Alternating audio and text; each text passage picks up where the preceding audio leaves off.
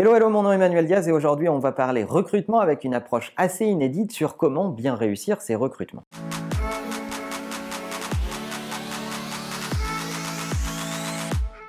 Le recrutement est un sujet difficile. On dit que les boîtes qui réussissent le mieux sont celles qui savent également le mieux recruter. Ça paraît frapper au coin du bon sens, évidemment, mais ce sont aussi celles qui ont le mieux théorisé leur processus de recrutement, en tout cas compris un peu de distance dessus, pour bien le comprendre et bien le mener. Et je lisais il n'y a pas longtemps un billet de blog d'un entrepreneur suédois, je crois, euh, dont je n'ai malheureusement pas retrouvé euh, le nom euh, dans, mon historique ou dans mes bookmarks. Et voilà les notes que j'ai prises pendant, pendant la lecture de, de son billet. Et en fait, il distingue en deux catégories les recrutements pour mieux les réussir. Premier type de recrutement, ce qu'il appelle les recrutements pour des besoins statiques, c'est-à-dire des besoins connus dans l'entreprise et sur lesquels on a besoin de main-d'œuvre tout simplement.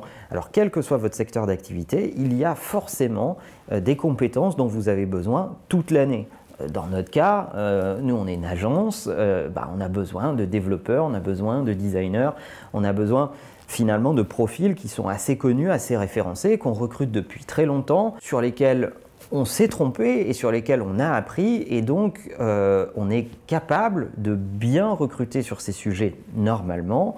Et euh, les meilleures astuces que cet auteur a données sur ces besoins dits statiques, c'est déjà de faire écrire les job descriptions par les gens de votre équipe et ensuite d'impliquer les gens de votre équipe dans le processus de sélection pour ses besoins dits statiques. On va dire que c'est la catégorie de recrutement la plus simple à mener. Ensuite, il y a une deuxième catégorie qu'il appelle les besoins dynamiques ou inexplorés. Et là, ça devient plus intéressant. En gros, ce sont tous les postes, toutes les fonctions sur lesquelles on n'a jamais eu de précédent.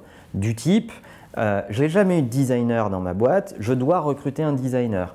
J'ai jamais eu de chargé de recherche et développement, je dois recruter quelqu'un à cette fonction. On n'a jamais fait face euh, à la question des objets connectés, on va devoir euh, recruter un ingénieur sur les objets connectés. comment je m'y prends? Toutes ces fonctions-là sur lesquelles on n'a pas de précédent, qui sont des besoins dynamiques ou inexplorés, eh bien, il liste un certain nombre de paramètres euh, qui sont intéressants à avoir en tête pour bien les recruter. Le premier paramètre qui va lister sur ces besoins dynamiques, c'est aller voir ce que font vos concurrents qui recrutent sur ces fonctions. Donc, allez voir dans LinkedIn à quoi ressemblent les job descriptions de vos concurrents qui, euh, ou, pas forcément vos concurrents d'ailleurs, de boîtes qui recrutent ces fonctions-là pour essayer de bien comprendre ce qu'il y a dans ces job descriptions. Si vous le pouvez, parce que euh, vous, connaissez quelques personnes qui bossent dans ces boîtes, appelez-les et faites-les parler sur ces fonctions. L'autre élément qu'il cite, c'est euh, ne recrutez pas des gens qui n'ont jamais occupé ces fonctions, c'est-à-dire des gens qui euh, sont pas loin de les occuper, qui aimeraient les occuper et qui vont se servir de ce changement de boîte pour atteindre ces fonctions-là. Si vous êtes dans un besoin dynamique, un besoin inexploré, ça veut dire que dans votre boîte, il n'y a a priori pas la connaissance nécessaire et suffisante pour gérer ces gens-là.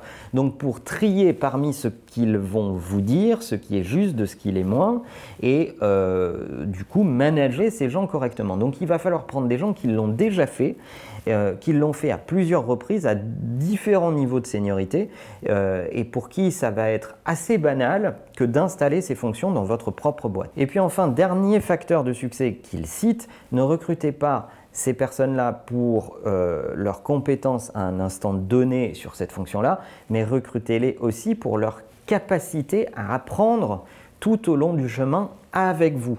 Donc euh, ça permet de calibrer le, degré de seniorité. Donc oui, vous pouvez recruter quelqu'un qui a déjà occupé ces fonctions-là, mais peut-être pas un degré de seniorité énorme, et qui va apprendre grâce à vous à, se perfectionner, à se senioriser. De toute façon, c'est gagnant pour vous parce que cette fonction, vous ne la connaissez pas et vous ne savez pas la gérer. Donc le peu qui va vous amener va déjà vous faire beaucoup progresser.